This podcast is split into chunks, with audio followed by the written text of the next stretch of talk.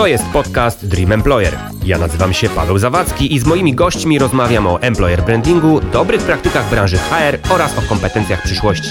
Partnerem serii jest Brief.pl oraz agencja Większe Logo. Zapraszam. To jest podcast Dream Employer. Dziś moim gościem jest Zyta Machnicka, szefowa huba edukacyjnego Lightness i autorka książki Lepszy Pracodawca. Dzień dobry, witaj, cześć. Dzień dobry, witaj, cześć. Zyta, trudne pytanie na początek, otwierające. Czemu w ogóle zaczęłaś zajmować się tematem employer brandingu, pracodawcami, HR-em? Czemu w ogóle Cię to zainteresowało?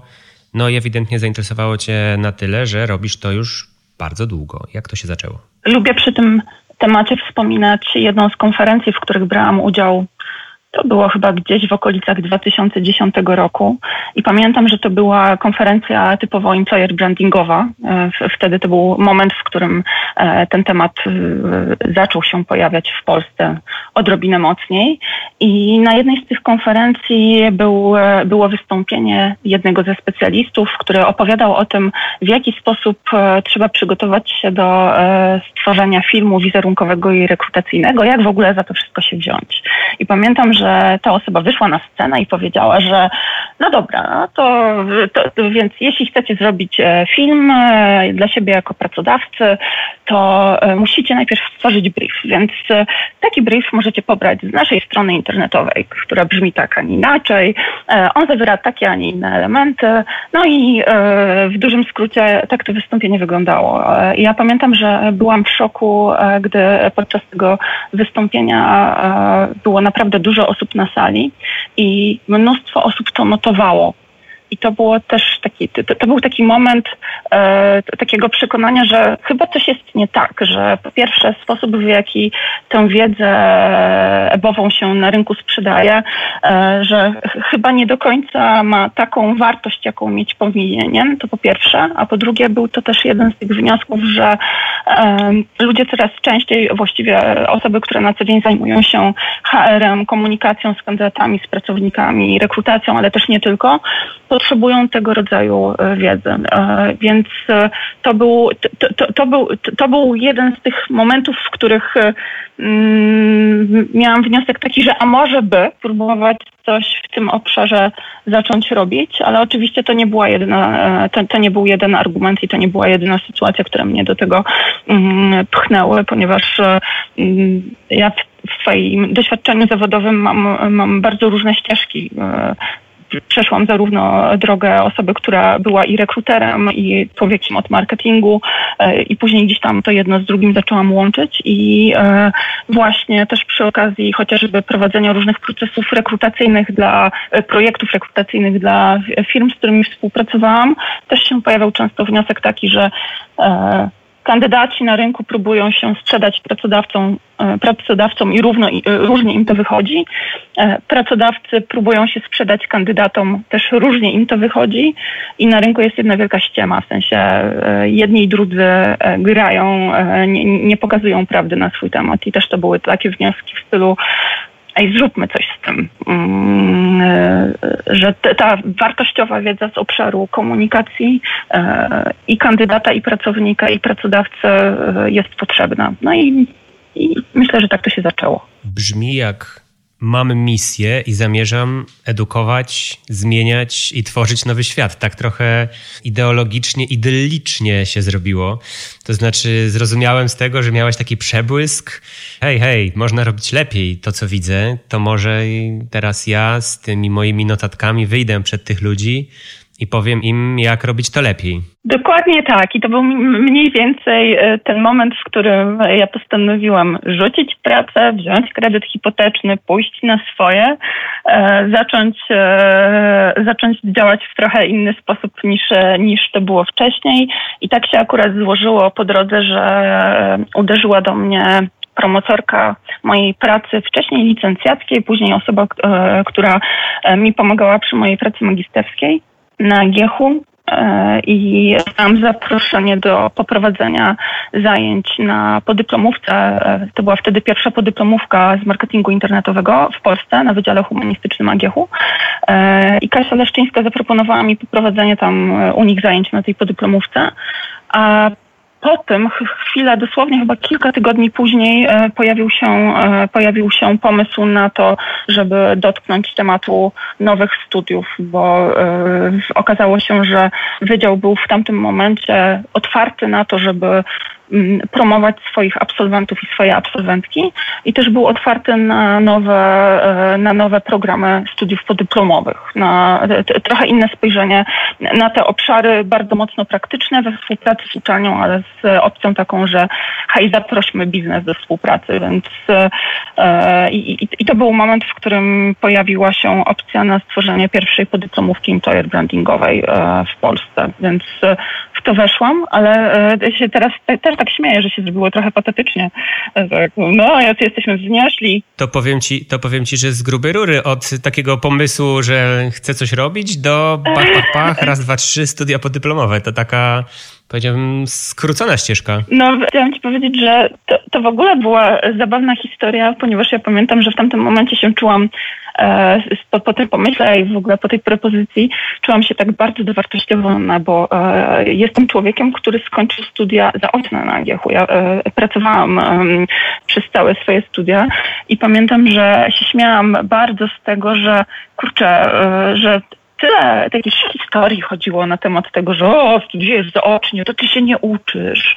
Eee, albo nie, nie, nie, nie, że, że, że skupiasz się na pracy, ale nie skupiasz się na swojej edukacji. Albo w moim przypadku akurat było zupełnie, znaczy może nie zupełnie odwrotnie, ale jednak kwestie edukacyjne były dla mnie ważne. I pamiętam, że raz byłam um, dumna z tego, że hej, człowiek, za, e, człowiek po studiach zaocznych może um, współpracować przy nowej podyplomówce. Miałam właśnie wniosek taki, że może być też to budujące dla osób, które mm, mierzą się z różnymi e, przygodami, zwłaszcza w swojej ścieżce edukacyjnej i czasem sobie myślą, że na przykład skończyłeś studia na innym kierunku i nagle zawalił ci się świat, bo e, to były jeszcze te lata, w których e, mm, te, te, te historie studenckie miały ogromny wpływ na to, co się potem działo z człowiekiem. Teraz wiem, że w dalszym ciągu może mieć to duży wpływ, ale jednak coraz częściej też słyszymy, że dzisiaj tytuł magistra może mieć każdy, studia jest w stanie stanie skończyć każda, nie? E, I, e, ale, ale wracając jeszcze do tego projektu studiów podyplomowych, to pojawiła się okazja um, na to, żeby się za to wziąć. Miałam też wniosek taki, że, bo myślałam właśnie po zakończeniu studiów o tym, żeby podjąć jakieś studia z tego obszaru w Polsce. I nie było. Było jakieś jedno podejście w Warszawie, z, z, z, wtedy, gdy się dokopałam do tego w sieci. No i był wniosek taki, że no nie ma. No i e, to się pojawił pomysł, no dobra, no to może stwórzmy takie studia, w których sama chciałabym wziąć udział i co w takim, co w takim razie e, w nich powinno się pojawić. E, I zaczęły się, e, za, za, zaczęła się ta przygoda z pracą nad programem i po latach dochodzę do wniosku, że to podejście do tego programu e, przez pryzmat uczestnika, uczestniczki e, i też wiesz, z doświadczeniem takim e, z, z pracy z pracodawcami, z kandydatami, z pracownikami i też z agencjami rekrutacyjnymi było bardzo przydatne, że można było spojrzeć na ten temat w, w sposób taki mocno holistyczny, przez pryzmat problemów, które są do rozwiązania na rynku. A że się okazało, że stała się to um, moja, stało się to częścią mojej, e, e, mojego życia, e, bo nie tylko życia zawodowego, że faktycznie to EB zaczęło bardzo mocno wpływać na, na to, kim jestem dzisiaj. No tak, no, tak, tak się stało, no, ale, ale tego nie żałuję. To ja zapytam, bo powiedziałeś coś takiego bardzo ciekawego, że te że te studia są trochę odpowiedzią na to, co się dzieje na rynku, i wtedy nie było w ogóle żadnej oferty edukacyjnej. Ty postanowiłaś się stworzyć.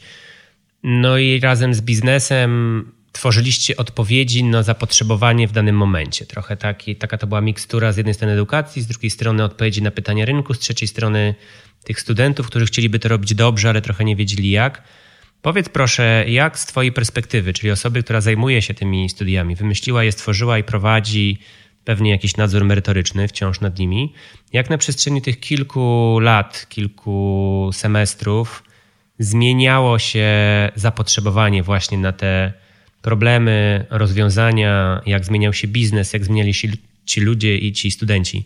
Wydaje mi się, że ciekawie byłoby sobie przejść, może nie jakoś bardzo szczegółowo, ale takie bullet pointy, wiesz, co było ważne, nie wiem, 5 lat temu, co było ważne rok temu, a co jest ważne dzisiaj będzie jutro. Jakbyś mogła zrobić taki, wiesz, taki przejazd, rys historyczny, studia kiedyś, a studia dziś i być może studia za jakiś czas. Te twoje studia. Jasne. E, to tak, my wystartowaliśmy z rekrutacją w 2013 roku, a przygotowaliśmy, przygotowywaliśmy się do tego z końcówką 2012. Ja wtedy, to też jest bardzo ważne w tym wszystkim, bo to jest e, istotna osoba w tym projekcie. E, współpracowałam przy tym z Łukaszem Krzyżowskim, z doktorem Łukaszem Krzyżowskim, z którym pracowaliśmy potem e, nad studiami przez dobrych kilka lat, dopóki Łukasz nie wyleciał do Australii do pracy na uniwersytecie właśnie tam.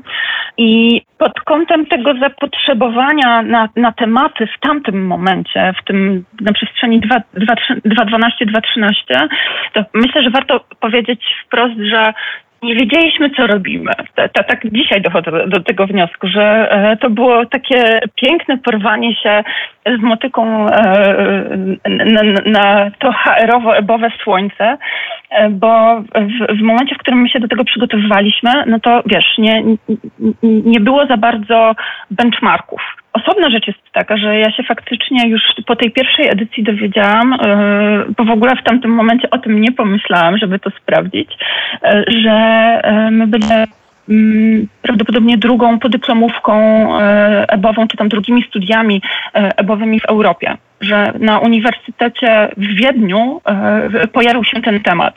A ja wtedy nie kopałam. E, nie, w ogóle nie myślałam sobie o tym, że może warto byłoby patrzeć na przykład na zagraniczne programy studiów, tylko no, zróbmy to w Polsce. I pod kątem programu na przestrzeni e, tych lat, bo teraz mamy ósmą edycję, czy on się bardzo zmienił? On się zmienił częściowo. Założenie było od samego początku takie, jak już się, jak już wyrzuciłam z głowy te główne zagadnienia merytoryczne, które powinny się pojawić właśnie przy okazji tych studiów, doszłam do wniosku, że trzeba to podzielić na cztery bloki. No i pierwszy blok miał być blokiem wprowadzającym w obszary z zakresu um, marki pracodawcy, tego, jak się za to brać wewnętrznie, zewnętrznie, tego, jak mierzyć to, tego, jak to łączyć z innymi obszarami. E, drugi blok to były um, niejako trendy, rzeczy, które się pojawiały w danym momencie na rynku, z bardzo mocnym uwzględnieniem aspektu rekrutacyjnego, bo to był też już ten moment, w którym my o tym internecie w obszarze rekrutacji mówiliśmy coraz więcej na rynku. I dwa y, ostatnie bloki to były działania z obszaru EB wewnątrz i na zewnątrz. Czyli wniosek był taki, że ok, zróbmy wprowadzenie, przejdźmy przez kontekst i to, co się dzieje na rynku i to, czego, w, w jakiej sytuacji są e, pracodawcy i pracownicy i kandydaci, a, a następnie pogadajmy o tym, jak za to się brać wewnątrz organizacji i na zewnątrz. Więc tych przedmiotów, nie pamiętam, czy my w tamtym momencie, gdy startowaliśmy, mieliśmy chyba około 20, na pewno mieliśmy około ponad 25, nawet nie wiem, czy nie 28 tych przedmiotów mieliśmy od początku. Teraz ich mamy 30 czy 31. Już, już wiesz, e, też podyplomówka albowa to jest jedno, bo ja też prowadzę mm, już drugi, e, drugi rok podyplomówkę Trend Watching and Future Studies, czyli dotyczącą e, prognozowania przyszłości i wyłapywania trendów pracy nad nimi w organizacjach i na rynku, więc już mi się to zaczyna mieszać patrząc na ilość tych tematów. Ale od samego początku ważny był temat strategii. E, I to było też czuć, gdy ludzie, którzy do nas przyszli na te studia, że oni faktycznie po pierwsze e, musieli dobrze zrozumieć, o co w tym EBE chodzi i to było też ciekawe, że ta pierwsza grupa, która się zebrała, e, to było 38 osób, to były osoby z bardzo różnych miejsc w Polsce i też właśnie osoby, które na przykład pracowały za granicą i do nas dolatywały. Więc bardzo było ważne zrozumienie tego, o co chodzi w EB i bardzo była ważna kwestia strategii. I ta strategia przez dobrych kilka lat ona mocno faktycznie na studiach wybrzmiewała. I jakbym miała powiedzieć, co się faktycznie zmieniało, to gdzieś tam na przestrzeni pewnie 2.15-2.16 coraz mocniej zaczęły wybrzmiewać tematy dotyczące pracy znowu takiej bardziej holistycznej w ogóle nad kampaniami wizerunkowymi i rekrutacyjnymi pracodawców i wewnętrznymi i zewnętrznymi.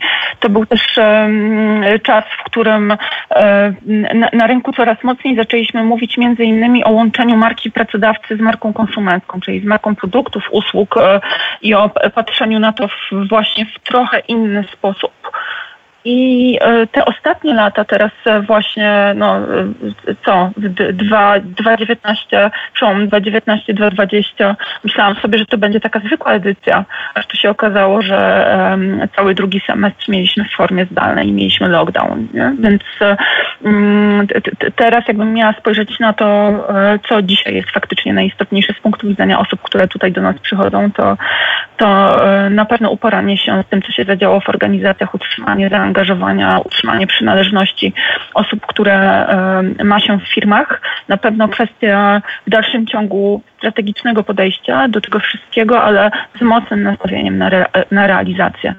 I też jakbym miała powiedzieć jeszcze, czego się nauczyłam przez te lata przy tym e, i co się zmieniło w kontekście naszego podejścia, to to, że na początku to jeszcze miałam może jakieś opory w kontekście tego, z kim współpracujemy, jak współpracujemy, jak wyartykułować na przykład to, że jesteśmy z czegoś zadowoleni albo niezadowoleni przy na przykład pracy nad danym przedmiocie.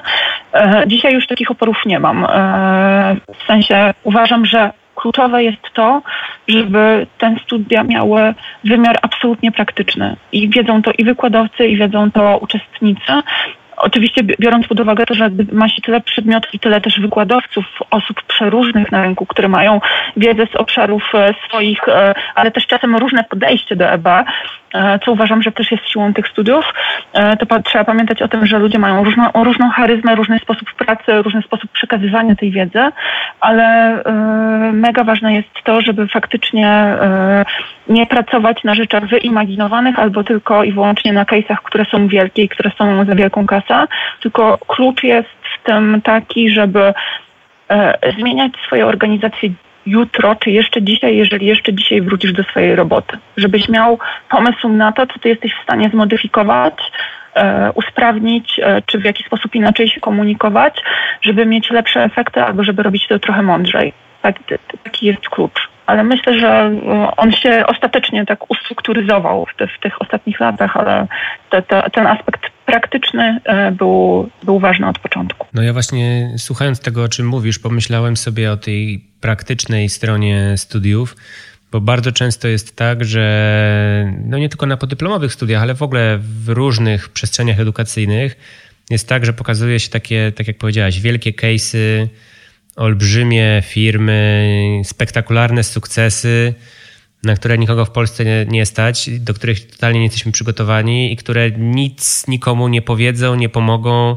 I co z tego, że Richard Branson może sobie stworzyć wielomiliardowy biznes i mieć najlepszy employer branding, jak takich firm na świecie są cztery sztuki. No i świetnie, no gratulujemy tym czterem firmom świetnego employer brandingu i tego, że wszyscy chcą tam pracować.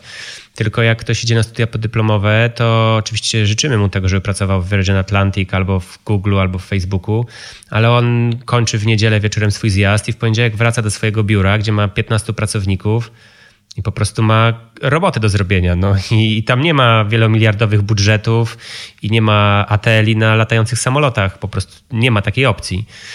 I, I, cieszę się, w sensie to fajne, że o tym pomyśleliście, żeby te studia były po prostu, kurde, no dla ludzi, tak? I to jest zawsze taki duży zarzut, który jest na przykład na konferencjach marketingowych, tych mitycznych konferencjach marketingowych, na które wszyscy chodzą i nikt się nigdy na nich niczego nie nauczył, że tam wychodzi 10 osób, pokazują piękne case'y, które nikomu nic nie mówią, wszyscy je znają, a tak naprawdę nic nie wnoszą do codziennego życia i pracy tych organizacji, tak? Jakbym miał na stole 5 milionów dolarów, to wiadomo, żebym dobrze robił marketing, no koniec tematu. Tak, to jest też jeden z tych wniosków, e, który się pojawiał właśnie przy okazji różnych konferencji branżowych e, w, e, w obszarze HR-u i że tak, dużo osób po tych konferencjach, po tych eventach łaziło, no teraz głównie w formie online'owej, wiadomo, ale wcześniej takie te wnioski były dokładnie takie same, ale one jeszcze, co ciekawe, bardzo często te eventy doprowadzały przynajmniej u niektórych osób i, czy, czy myślę, i myślę, że to jest to jedna z ostatnich rzeczy, których życzyliby sobie organizatorzy, że doprowadzały do tego, że ludzie wracali do swoich organizacji, siadali w swoich pokoikach HR-owych i mieli wniosek taki, że ale w mojej firmie to ja tego ani nie wdrożę, ani nie mam na to kasy, ani nie mam na to czasu, tak? A ja mam, a ja muszę się zająć tym, że na przykład mam bardzo dużą rotację, albo mój prezes nie chce ze mną gadać, albo jestem jedyną osobą, albo, wydaje mi się, że jestem jedyną osobą, której zależy na, e, na, na, tym, żeby ludziom w firmie było dobrze i w jaki sposób to, to, to ogarnąć. Więc e, o, oczywiście też nie chodzi mi o to, że e, duże eventy, czy w ogóle eventy branżowe nie mają sensu, bo uważam, że da się zrobić fajny event branżowy i doprowadzić do tego, że ludzie wyjdą faktycznie e, z, wiedzą czy z inspiracją. Wiadomo, uczestnicy też są i uczestniczki są na różnym etapie wtajemniczenia zwykle, ale myślę sobie, że tak, ten aspekt praktyczny w przełożeniu tego na studia był ważny, ale to też nie jest, wiesz, znaczy, wiesz, to też nie jest tak, że to się po, pojawiało samo z siebie, bo e, z jednej strony był projekt e, studiów, ale po drodze my już też od sześciu lat, bo e, Masters, czyli EBA Masters, czyli Employer Branding Community, społeczność EBAWA w Polsce, którą współtworzyłam z Anią Rosłowską od samego początku, sześć lat temu zaczę, zaczęłyśmy organizować przy współpracy z różnymi osobami spotkania właśnie z obszaru EBA e, po, po godzinach. I to było e, za darmo, czyli formuła trochę podobna do czwartków social media, tak marketingowa jakby na to, na, na to popatrzeć. I e, jak zaczęłyśmy organizować te spotkania, zaczęłyśmy to robić w Krakowie, to myślę, że też nie zdawałyśmy sobie sprawy z tego, do czego potencjalnie będziemy w stanie doprowadzić. E, ostatecznie, do jakiej zmiany, na jakim poziomie, e, że, e, że jak bardzo ludzie potrzebują praktycznego aspektu pracy na TB. No ta praktyka jest y, zdecydowanie najważniejsza. Wydaje mi się właśnie, że te spotkania większe i mniejsze, bo żebyś też mnie źle nie zrozumiała, to ja, ja nie jestem anty, antyspotkaniowy czy antyeventowy, mhm. tylko o Virgin Atlantic może wyjść i powiedzieć Richard Branson i wtedy można go posłuchać, tak? Super, i ma coś do powiedzenia, ale każda inna osoba, która przywoła ze sceny taki case, może być kimkolwiek, kto przeczytał dwie książki, tak? O nim. To nie ma nic wspólnego z, z dzieleniem się wiedzą. E, natomiast słuchaj, ja bym się chciał zapytać, bo fajnie powiedziałaś o tych studiach i o tej linii czasu i o tym, co się zmieniało, ale powiedziałaś tam też taką jedną rzecz, że dzisiaj i przed wami było olbrzymie wyzwanie tego ostatniego semestru zdalnego, ale zakładam, że poza samym samym wyzwaniem związanym z organizacją tych studiów, czyli tym, że to są zdalne sesje, no jednak ten paradygmat i ta sytuacja HR-owa, employer brandingowa się mocno zmieniła. No mocno się zmieniła. Ten punkt ciężkości jest pewnie w zupełnie innych miejscach. Jakbyś mogła mi powiedzieć, jak twoim zdaniem, a, a fakt, że prowadzisz jeszcze studia z zakresu trendwatchingu i tego, co jest teraz sexy na świecie, to pewnie w ogóle masz na ten temat olbrzymią wiedzę. Jakbyś miała powiedzieć, co się teraz będzie działo. To znaczy, co w kontekście takich wyzwań e, w tym worku i w tym, w tym środowisku HR-owym, employer brandingowym jest dzisiaj takim palącym tematem, co już przestało być palącym tematem, z czym przez ostatnie pół roku ci pracodawcy biedni sobie poradzili, z czym sobie nie poradzili, a z czym jeszcze muszą sobie radzić. Jak, jak wygląda teraz w ogóle ten krajobraz po bitwie, czy krajobraz bitwy, czy to jest jeszcze wciąż pole bitwy? Jakie są Twoje obserwacje i Twoje takie przemyślenia związane z tym, co jest tu i teraz? Ja mam wrażenie, że to jest w dalszym, w, da, w dalszym ciągu jesteśmy, znaczy widzimy, że ta bitwa trwa, albo że, że to jest jedna z wielu bitew, które będziemy musieli jeszcze stoczyć jako pracodawcy, bo wiadomo, że COVID dotknął różne przedsiębiorstwa na różnym poziomie. E, i myślę, że często też zapominamy o tym, że mm, COVID dotknął bardzo mocno nasze domy, nasze rodziny, że na przykład może się czasem wydawać, że jeśli jesteś zatrudniony w firmie, e, która nie musiała zwalniać albo nie musiała zmniejszać kasy dla swoich ludzi, to to wcale nie oznacza, że ludzie, z którymi chodzisz do pracy, nie mają problemów e, bo e, w ich domach prawdopodobnie e, są osoby, w których, e, które w firmach bardzo mocno tym COVID-em dostały, na przykład po portfelu. I to ma bardzo duże znaczenie pod kątem tego, w jaki sposób dzisiaj ludzie czują się w organizacjach. I to ma też bardzo duże znaczenie w patrząc na to, czym mają zarządzać HR-owcy, ale też osoby właśnie od EB rekrutacji, czym mają zarządzić dzisiaj menedżerowie.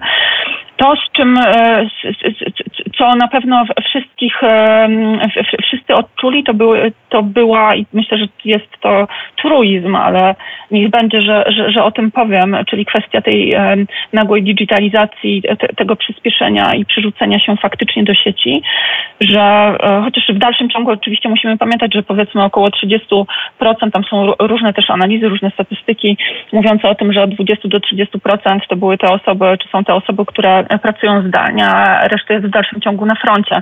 Więc e, okej, okay, to nie jest tak, że wszyscy, wszyscy się do sieci, ale jednak to usieciowienie ma ogromny wpływ na to, w jaki sposób e, radzą sobie z tym pracodawcy. Ja mam wrażenie, że na początku to był też taki błąd w stylu ojej, w, w, musimy pracować zdalnie, więc znajdźmy do tego odpowiednie narzędzia, znajdźmy, przygotujmy na to nas, na, na naszych ludzi i to też było widać chociażby pod kątem grup różnych HR-owych, czego szukały osoby, jakiej wiedzy, jakiej wiedzy szukały, jak często tam się pojawiało, pojawiało właśnie hasło praca zdalna. Teraz już oczywiście praca hybrydowa, czyli łączenie offline'u z online'em, co jest też dużym tematem w organizacjach, ale myślę, że jedną z najtrudniejszych rzeczy teraz, zwłaszcza dla HR-owców i zwłaszcza dla menedżerów, to jest konieczność pracy na scenariuszach. Bo to już nie jest tak, że my możemy sobie przygotować jeden plan na to, co się będzie na przykład działo w naszej organizacji w najbliższym roku.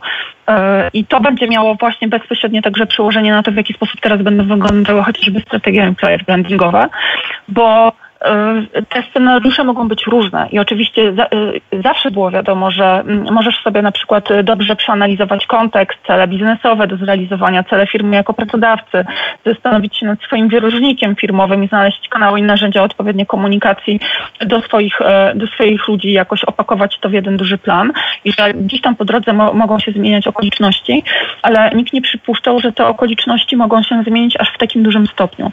I ta praca na scenariuszach uważam w tym momencie jest bardzo ważna e, i będzie miało to wpływ na to, jak będą wyglądały te strategie. I tym bardziej się cieszę, że przynajmniej mam takie wrażenie, że to moje podejście do EB, które e, też się zmieniało na przestrzeni ostatnich lat. I to wniosek, że cześć, nie pracuj na, nad wielką strategią przez rok, tylko przygotuj sobie taki background do, do, do swoich działań, czyli ten trzon, miej dobrze zdefiniowany kontekst, miej dobrze zdefiniowane cele i target, i miej dobrze, dobrze zdefiniowaną swoją kulturę i wartości oraz określoną, y, określony kierunek, w którym idziesz i dlaczego to robisz, a do, a, a, a do reszty dopasowuj się w zależności od tego, w jakich okolicznościach będziesz uczestniczył. Więc dochodzę do wniosku, że to, to, to podejście się rzeczywiście spina i, y, i ono na pewno ułatwia, mm, ułatwia pracodawcom w takim mocno praktycznym właśnie realizowaniu wykonywaniu zadań, które są przed nimi. Patrząc jeszcze na to, z czym się mierzą pracodawcy, oczywiście każda organizacja jest inna i każdy kontekst jest inny, ale to, co będzie na pewno miało ogromny wpływ na to, jak ludzie będą się czuć w ich organizacjach, to e, kwestia też tego zmęczenia mm, i mam wrażenie takiego, takiej mocnej potrzeby zamknięcia hasła e, kryzys, E, zamknięcia hasła koronawirus. Mam wrażenie, że wszyscy czekają na ten moment, w którym będziemy mogli stwierdzić, że to już jest za nami. Uważam, że e, tak się nie stanie, że... Znaczy to podpowiem, to nie tylko osoby z employer brandingu czekają na ten, na ten moment, wiesz.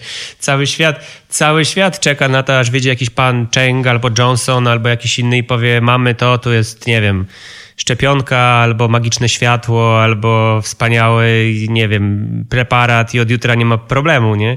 To takie, wiesz, to, to, to ja się, się zgadzam z tym, że HR-owcy, i employer brandingowcy, i pracownicy, i pracodawcy na to czekają. Ale to nie jest jedyna grupa, która czeka na to światłe rozwiązanie. Jasne, tylko właśnie, że to ma to, to, oczekiwanie ma bardzo duże przełożenie na to, w jaki sposób e, w firmach z ludźmi się gada. I uważam, że e, powinniśmy sobie dzisiaj powiedzieć wprost, że e, raczej nie będzie takiego jednego momentu, w którym nagle wszystko wróci do sytuacji sprzed pandemii, bo to już nie wróci nam nagle sytuacja sprzed pandemii, jeżeli przez 6 czy 7 miesięcy wałkowany był e, temat e, e, bezpieczeństwa, temat zdrowia, temat mm, pracy zdalnej, hybrydowej i jeżeli tyle osób nagle zaczęło pracować w zupełnie innych warunkach i nagle zobaczyło, że ja jednak nie potrzebuję jeździć do swojej pracy mm, stojąc w korku nie wiadomo jak długo, wystarczy mi, przez cały tydzień wystarczy mi, że będę do tej pracy jeździć na przykład dwa razy w tygodniu, nie? że te wszystkie aspekty mają wpływ na to, co się w tych organizacjach zadziewa. I mam też wrażenie takie, że to, to wielkie oczekiwanie na to, że nadejdzie ta jedna wielka zmiana, doprowadza do tego, że e, nawet właśnie chociażby w pracy nad, e, nad, nad tym, co ma się w firmach zmienić, e, że zaczynają się właśnie znowu pojawiać te wzniosłe tematy w stylu, że no, co tam się będzie działo długoterminowo. E, uważam, że trzeba dzisiaj wejść do swoich organizacji i powiedzieć sobie wprost, że przestańmy się łudzić, że tutaj się zmieni nie wiadomo ile, tylko jeżeli mieliśmy jeszcze jakiekolwiek wątpliwości co do tego, że na przykład nasza firma, o może mała firma, która nie korzystała z terminala płatniczego do tego, żeby e, ludzie zrobili u nas zakupy. Może w końcu powinna e, ten terminal płatniczy zakupić, albo jeśli nie miałeś e, sklepu internetowego, a sprzedajesz produkty różne i łudziłeś się, że nie będzie to miało wpływu na twój biznes, że czas najwyższy ostatecznie mm, zaakceptować to, że tak, musisz przerzucić się do tego netu, albo że jeśli prowadzisz różne mm, jakieś działania swoje w formie zdalnej, i zastanawiałeś się nad tym, czy warto zainwestować w lepszy sprzęt po to, żeby e, kontaktować się ze swoimi ludźmi, żeby cię na przykład dobrze widzieli i dobrze słyszeli, to przestań się nad tym zastanawiać, tylko to zrób.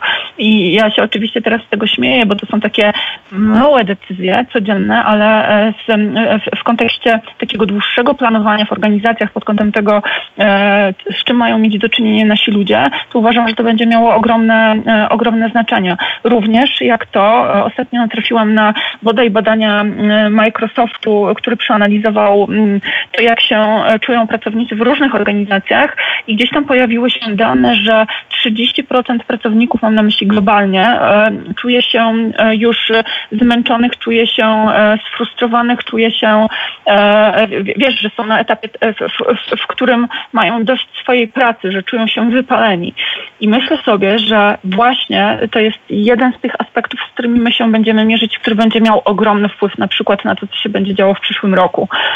Że e, to, czego doświadczyli ludzie przez ponad pół roku e, w, w, e, w czasie koronakryzysu będzie miało ogromny wpływ na ich psychikę, na ich decyzje, na ich ten pięknie brzmiący dobrostan w organizacjach i też na to, na ile oni sobie poradzą na przykład ze swoimi zespołami. I myślę sobie, że te aspekty mm, będą że trochę szkoda, że musiało dojść do takiej sytuacji, że musieliśmy tym wszystkim dostać tak mocno, ale e, że kwestie zdrowia na przykład psychicznego pracowników, menedżerów i takiego mądrego zarządzania tą energią codzienną, że e, to zaczyna być e, w końcu temat taki realny, a nie tylko takie gdybanie, że na przykład czy, czy warto zorganizować jakieś dodatkowe mm, konsultacje z, z psychologiem czy z psychiatrą, czy otwierać ludzi na to, żeby nie bali się mówić o tym, czym się mierzą na co dzień, bo to będzie miało wpływ na to, jak się będą czuli i na ile będą zadowoleni e, i na ile będą w stanie zarządzać innymi. Uważam, że to są te aspekty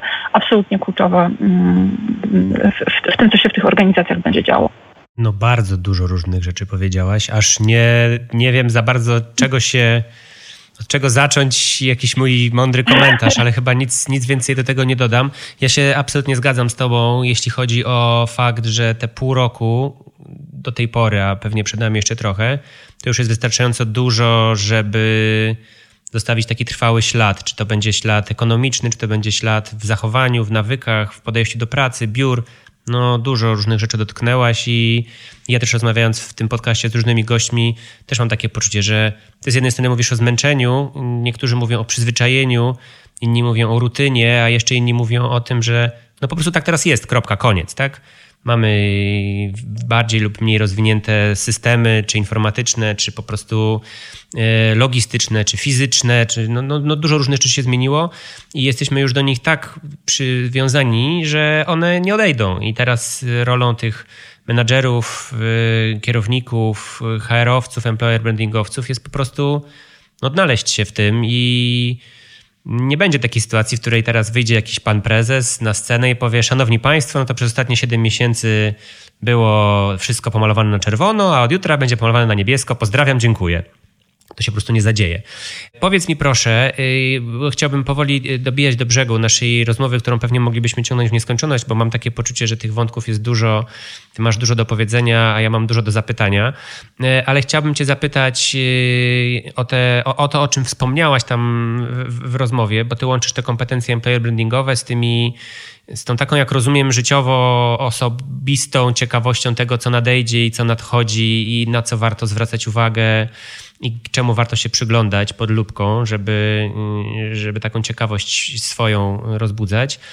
Na co ty teraz patrzysz uważniej, albo co cię teraz interesuje bardziej w kontekście tych trendów, albo w kontekście tych zmian społeczno-gospodarczo-psychologiczno-światowych? Jakbyś miała tak powiedzieć taką jedną rzecz, na którą teraz mm, którą się może nie tyle zastanawiasz, co która cię po prostu tak interesuje bardziej niż jeszcze pół roku temu przed tym, jak to ładnie powiedziałaś, koronakryzysem. Jest coś takiego, co ma jakieś wyjątkowe miejsce w twoim serduszku w tym momencie?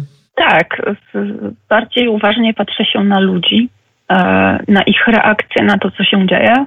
Mam wrażenie, że e, bo ja też jestem z wykształcenia socjolożką, więc e, spojrzenie, e, spojrzenie na ludzi no, zwykle w większych grupach było mi bliższe, było mi bliskie, ale spojrzenie faktycznie na reakcje, e, na reakcje pracowników, reakcje kandydatów, ale po prostu na reakcje takich e, pojedynczych osób na to, co się w ich organizacjach zadziewa.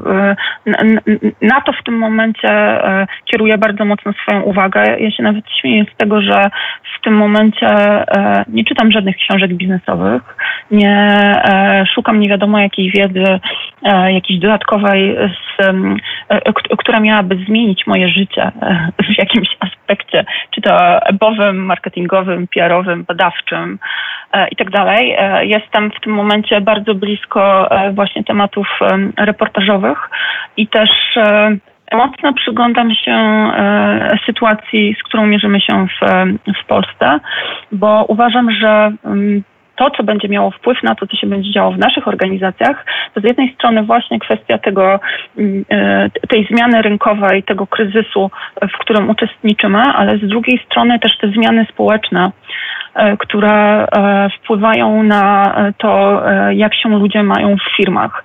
I uważam, że gdzieś tam czuję, że te aspekty będą mi przynajmniej przez jakiś czas bliższe.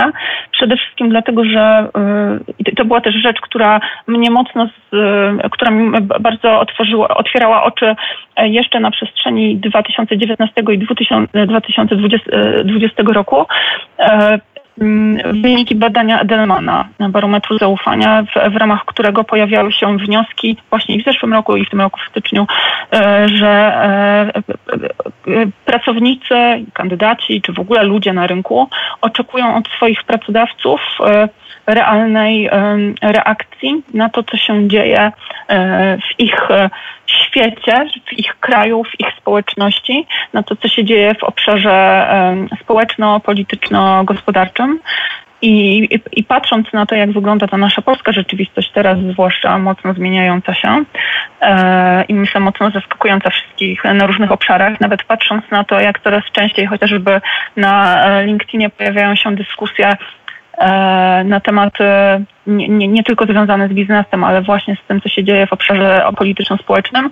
Uważam, że to wszystko będzie miało też wpływ na to, mm, w jaki sposób będzie wyglądała komunikacja pracodawców, e, w jaki sposób e, będzie wyglądała ich komunikacja także wewnętrznie.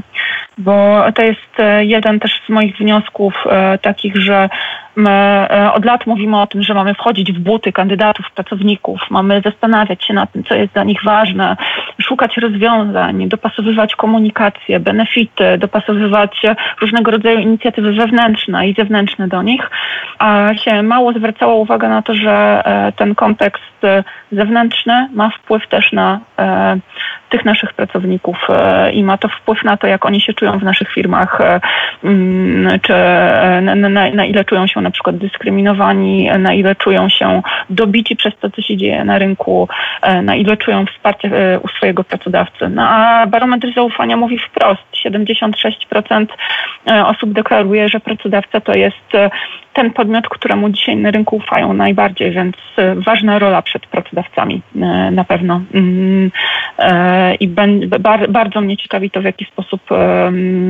z tej roli będą się wywiązywać w najbliższych tygodniach, miesiącach. Piękne podsumowanie.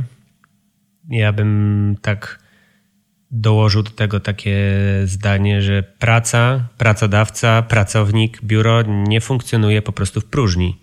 To nie jest wieżowiec postawiony w próżni, wokół którego nic nie ma, nikt nie chodzi, nie protestuje, nie cieszy się, nie jest sfrustrowany lub zaskoczony, tylko to jest jakiś ekosystem, który przenika nam do domów, do rodzin, do różnych naszych zainteresowań większych lub mniejszych. I po prostu chyba nie da się oddzielić pracy od domu, szczególnie dzisiaj, jak wszyscy są work from home, ty nagrywasz z salonu, ja nagrywam z kuchni. Każdy pracuje tam, gdzie może, albo tam, gdzie akurat go zastała sytuacja, lub kwarantanna, lub cokolwiek innego. Więc y, no, ciekawe czasy nas dopadły. Ciekawe czasy nas dopadły. Myślę, że ten rynek pracowników i pracodawców będzie się zmieniał. Ja mam nadzieję, że będziemy mieli okazję się w offline spotkać za jakiś czas i sobie zweryfikować te, te tezy, bo ten podcast tak gramy w takich ciekawych czasach. Y, dużo ekspertów mówi dużo różnych rzeczy, a ja potem zawsze jestem ciekaw, jak te rzeczy się mają. Zawsze się ciekawie słucha samego siebie po pół roku, albo po roku, albo po dwóch latach i człowiek się albo się puka w czoło i mówi sobie, co myśmy tam w ogóle naopowiadali za głupoty, albo sobie mówi z wielką satysfakcją, no tak, tak właśnie, tak było, tak było i dobrze, że to powiedziałem, więc e, słuchaj, sprawdzimy, sprawdzimy, zobaczymy. E, bardzo dziękuję Ci za, za rozmowę i za mm, bardzo dużo ciekawych e, uwag, spostrzeżeń, przemyśleń. Mam nadzieję, że zarówno Twój biznes, e, jak i Twoje studia, jak i Ty poradzicie sobie z tym koronakryzysem bez szwanku i bez większych uszkodzeń, tak to nazwijmy. Głęboko wierzę, że kryzys minie, będziemy mieli przyjemność niebawem spotkać się w offline, przybić sobie piątkę na jednym z ebowych eventów i dowiedzieć czegoś wartościowego od znajomych w branży. Bardzo, bardzo Ci dziękuję i cóż, do zobaczenia, do usłyszenia. Dziękuję również za ciekawą rozmowę i równie ciekawe pytania. No i dziękuję też naszym słuchaczom. Mam nadzieję, że e, coś ciekawego z tego wynieśli dla siebie. Na pewno. Dzięki wielkie, do usłyszenia. Do usłyszenia. Dzięki za dziś. Pozostałe odcinki tego podcastu znajdziecie na Spotify, Apple Music, SoundCloud oraz w swoich ulubionych odtwarzaczach podcastowych. Do usłyszenia!